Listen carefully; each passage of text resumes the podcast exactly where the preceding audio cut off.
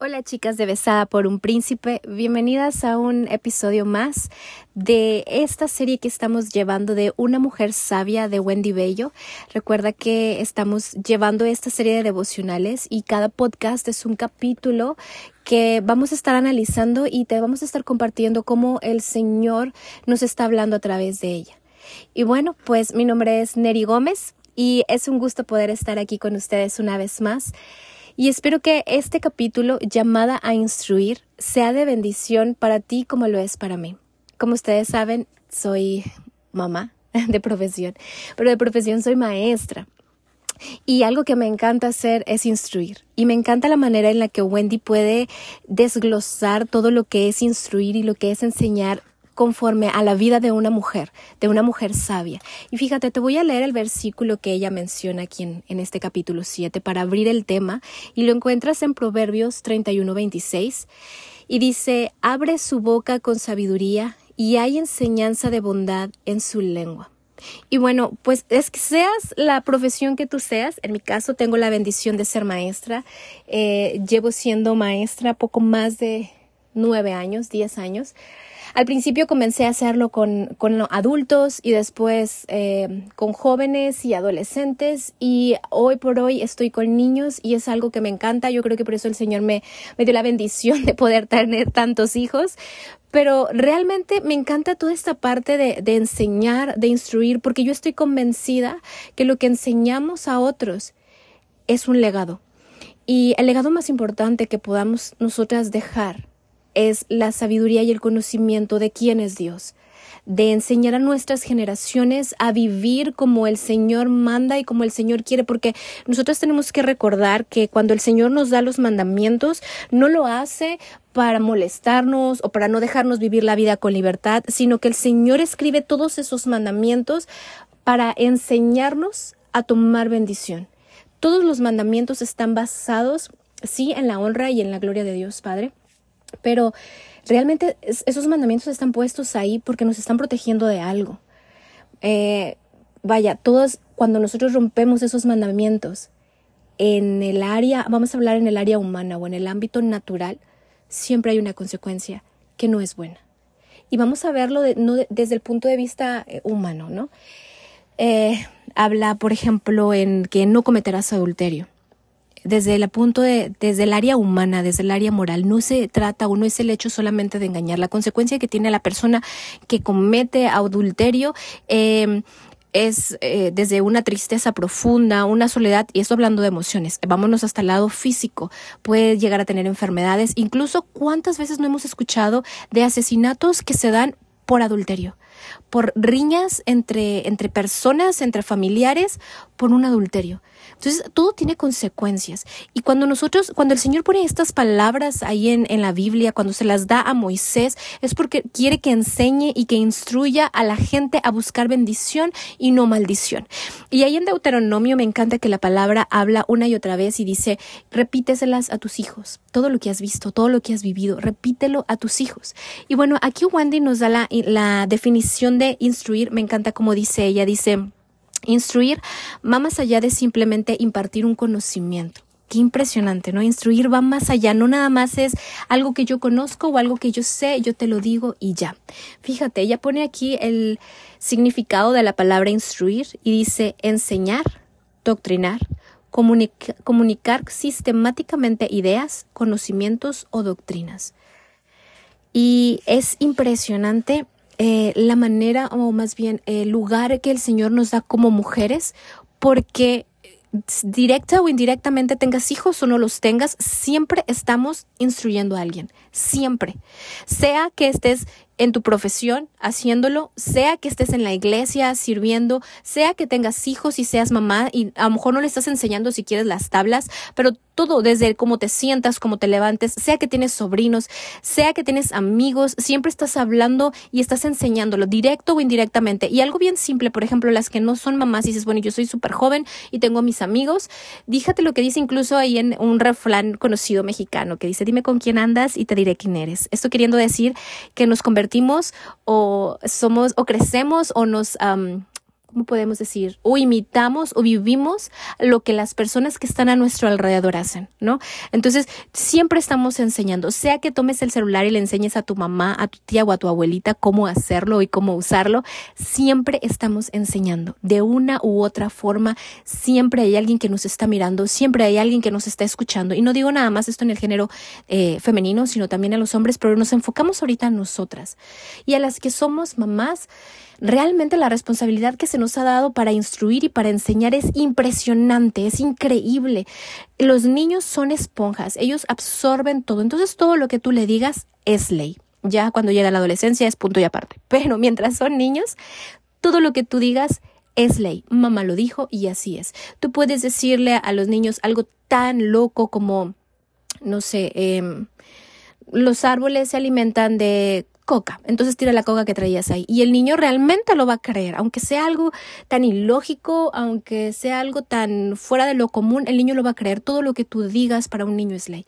Y la importancia de nosotros saber instruir a nuestros hijos es algo y es un mandato que Dios puso. Como te decía aquí en Deuteronomio 6 y en Deuteronomio 7, una y otra vez nos está hablando y nos está diciendo de que enséñale a tus hijos. Habla a tus hijos estas palabras que yo hoy te doy, que las pongan en la puerta, que las aten en sus manos, repítelas al, levantarse, al acostarse, cuando vayas por el camino, cuando se sientes a comer, todo el tiempo. Le está diciendo todo el tiempo instruye, porque toda la información que nuestros hijos reciban cuando ellos son pequeños es la información que ellos van a reproducir cuando ellos sean grandes. Por eso dice la palabra, em, instruye al niño en su camino y aun cuando fuese viejo no se apartará de él. Y fíjate, este versículo cuando habla acerca de aun cuando si ese viejo según... Em, las leyes judaicas no habla acerca de hacerse viejo como un anciano, sino al realmente hacerse como adulto y ellos se hacían adultos a una temprana edad. Algunos dicen que a los 12 años, otros dicen que a los 15 años. Entonces, desde al prácticamente le diciendo cuando sean adolescentes no se van a apartar de esa verdad.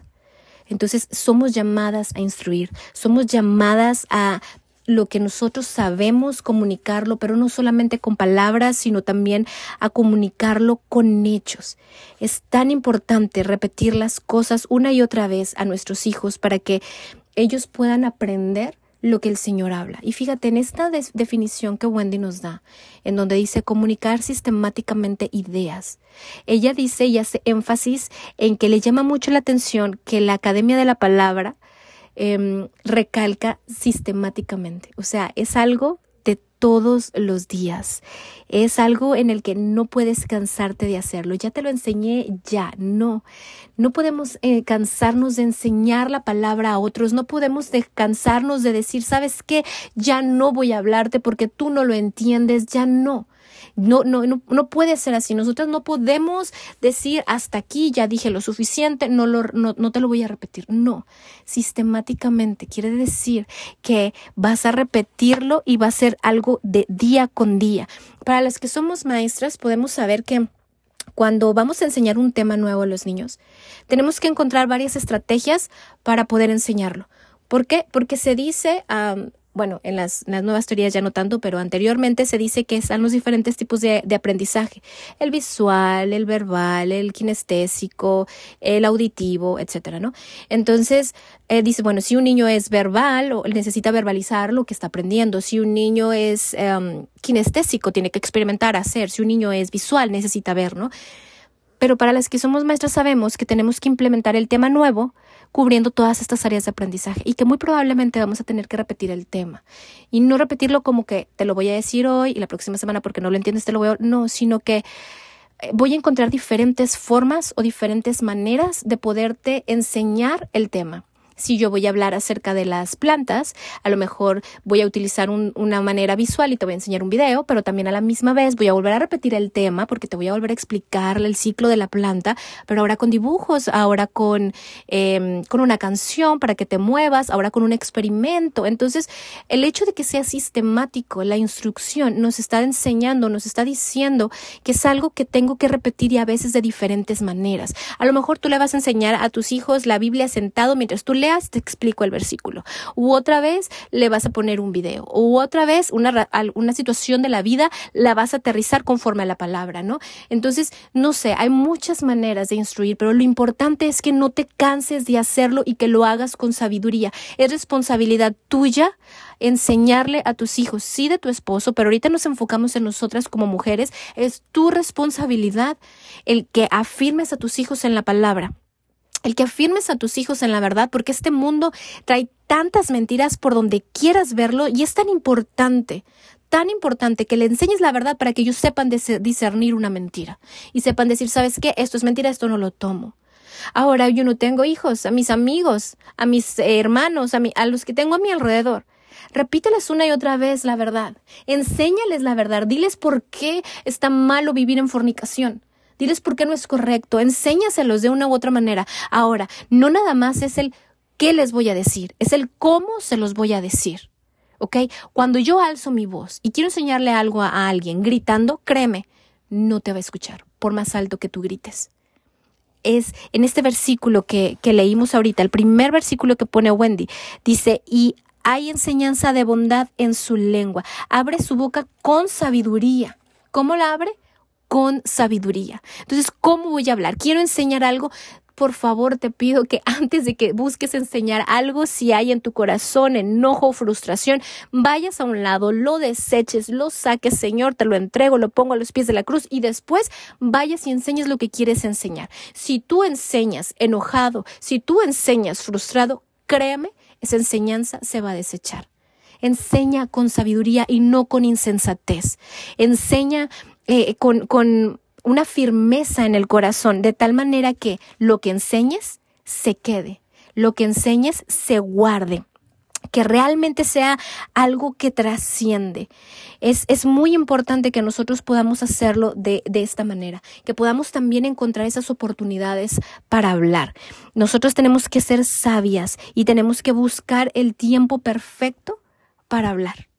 A veces eh, queremos decirlo y en calor de la pelea o en calor de la situación, lo que decimos ni siquiera es sabio, ni siquiera está siendo em, expresado de una manera correcta y estamos realmente en vez de enseñando, mal enseñando porque estamos mal enseñando falta de control, etcétera, ¿no? Entonces es bien importante el qué voy a decir, cómo voy a decirlo y cuándo voy a decirlo. El rey David decía, pon una guarda en mi boca. O sea, le estaba diciendo al Señor, Señor, pon un soldado en mi boca para que yo no hable algo que no debo de hablar. Porque si bien sabemos que las palabras tienen poder y lo escuchábamos en los podcasts anteriores, las palabras tienen un poder infinito.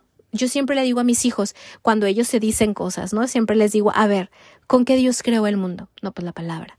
¿Con qué Goliat mantuvo al pueblo de Israel en la línea, con miedo? ¿Con qué? Con las palabras. Entonces las palabras tienen un poder increíble.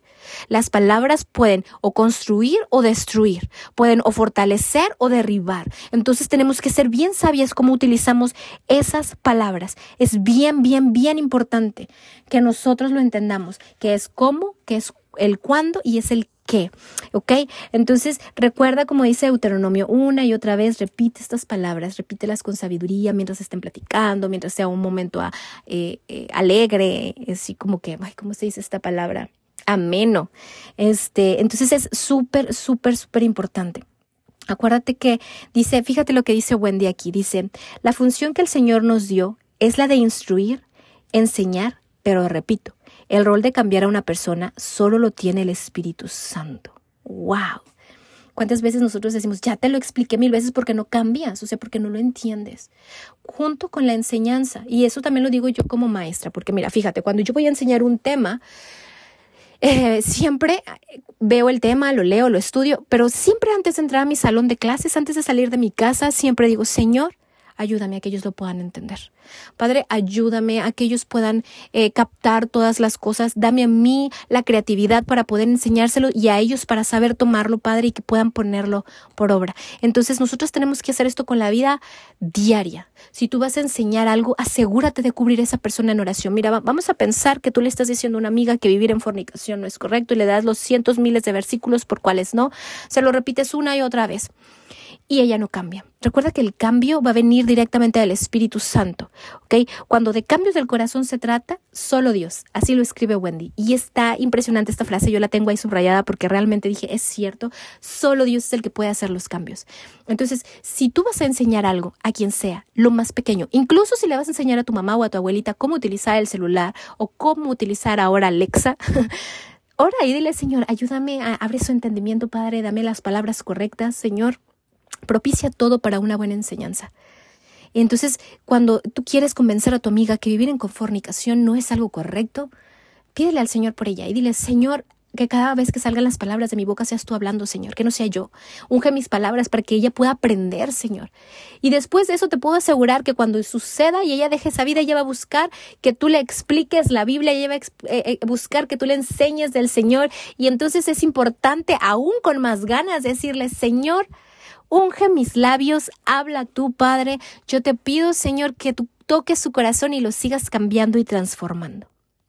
Y fíjate aquí, eh, Wendy en este, en este tema, ella pone un subtema que a mí me encantó y dice, este subtema se llama Cuenta tu historia.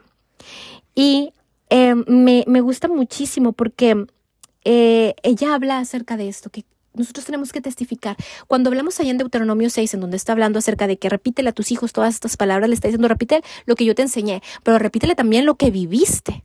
Entonces, nosotros tenemos que testificar todo el tiempo. Cuéntales lo que Dios hizo contigo. Cuéntales cómo conociste al Señor. Cuéntales a tus hijos cuando Moisés abrió el mar. Cuéntale a tus hijos cómo fue tu primer encuentro con el Señor. Cuéntale a tus hijos cómo vivías antes de entregar tu vida al Señor. Cuéntale a tus hijos eh, esos milagros. Cuéntale a tus hijos cómo no, cómo los médicos te dieron un diagnóstico, pero luego el Señor cambió todo. Cuéntale a tus hijos. Cuéntale a las personas que tengan, que tengas a, tu alrededor alrededor. Es bien, bien, bien importante que nosotros no nos quedamos calladas. Dice, no recuerdo bien, creo que está en Hechos este versículo que dice, es necesario que nosotros hablemos las cosas que hemos visto y oído.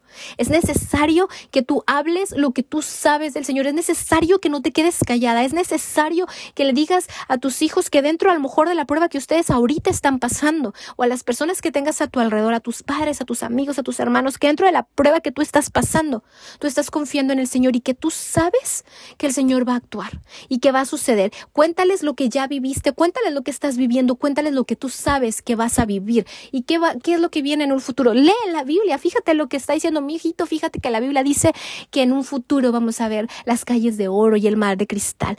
Cuenta tu historia porque tu historia es su historia. Tu vida con el Señor habla de Él. Porque así es esto todo lo que nosotros solamente somos un reflejo de su amor y de su bondad y de su cuidado, aún dentro de las situaciones que son difíciles. Porque dice la palabra, porque en mi debilidad tú, yo me hago fuerte, dice la palabra. Entonces, en tu debilidad, perdón, porque en tu debilidad yo me hago fuerte. Entonces, en nuestra debilidad, el Señor eh, se hace fuerte. Y no porque no, ¿cómo te explico? No porque eh, Él no sea fuerte, sino hasta que seas débil, Él es fuerte. No es porque nuestra debilidad, cuando nosotros soltamos todo y decimos, Señor, ya no puedo, es cuando Dios dice, gracias, ahora déjame a mí ser Dios, porque yo soy Dios, yo tengo el control de las cosas. Entonces, habla todo el tiempo, todo el tiempo. Fíjate, em, eh, bueno, aquí viene este versículo de Proverbios 22, 6, que es el que te decía de enseña al niño en su camino. Pero fíjate, ella lo pone aquí en esta otra versión, dice, enseña al niño el camino en que debe andar y aun cuando sea viejo no se apartará de él.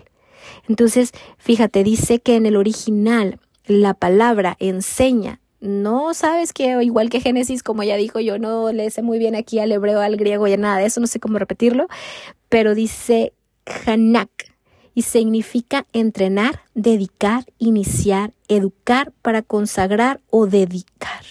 Fíjate la primera, me llamó un chorro la atención, yo aquí lo tengo bien subrayado, dice entrenar. Entrenar, cuando yo voy a un entrenamiento, yo llevo a mis hijos de fútbol al entrenamiento de fútbol y yo nunca veo al profe sentarse y explicarles dónde va la pelota y si la pelota hace un giro por acá y si no. Ellos entrenan, quiere decir que todo es en la práctica. Entonces, nuestra vida para instruir tiene que ser todo, no nada más con palabras, sino en la práctica. Que seamos congruentes al momento de instruir, al momento de hablar con lo que hacemos. Es súper, súper, súper importante. Entonces, yo te invito a que puedas reflexionar un poco y digas, ¿a quién estoy enseñando? ¿Cómo estoy instruyendo? ¿Estoy siendo sabia para hacerlo? Y, y, pídele al Señor que el Señor te use para instruir. Cuenta tu historia cada vez que tengas oportunidad. Cuenta tu historia exaltando cómo Jesús hizo y cómo Jesús sigue haciendo.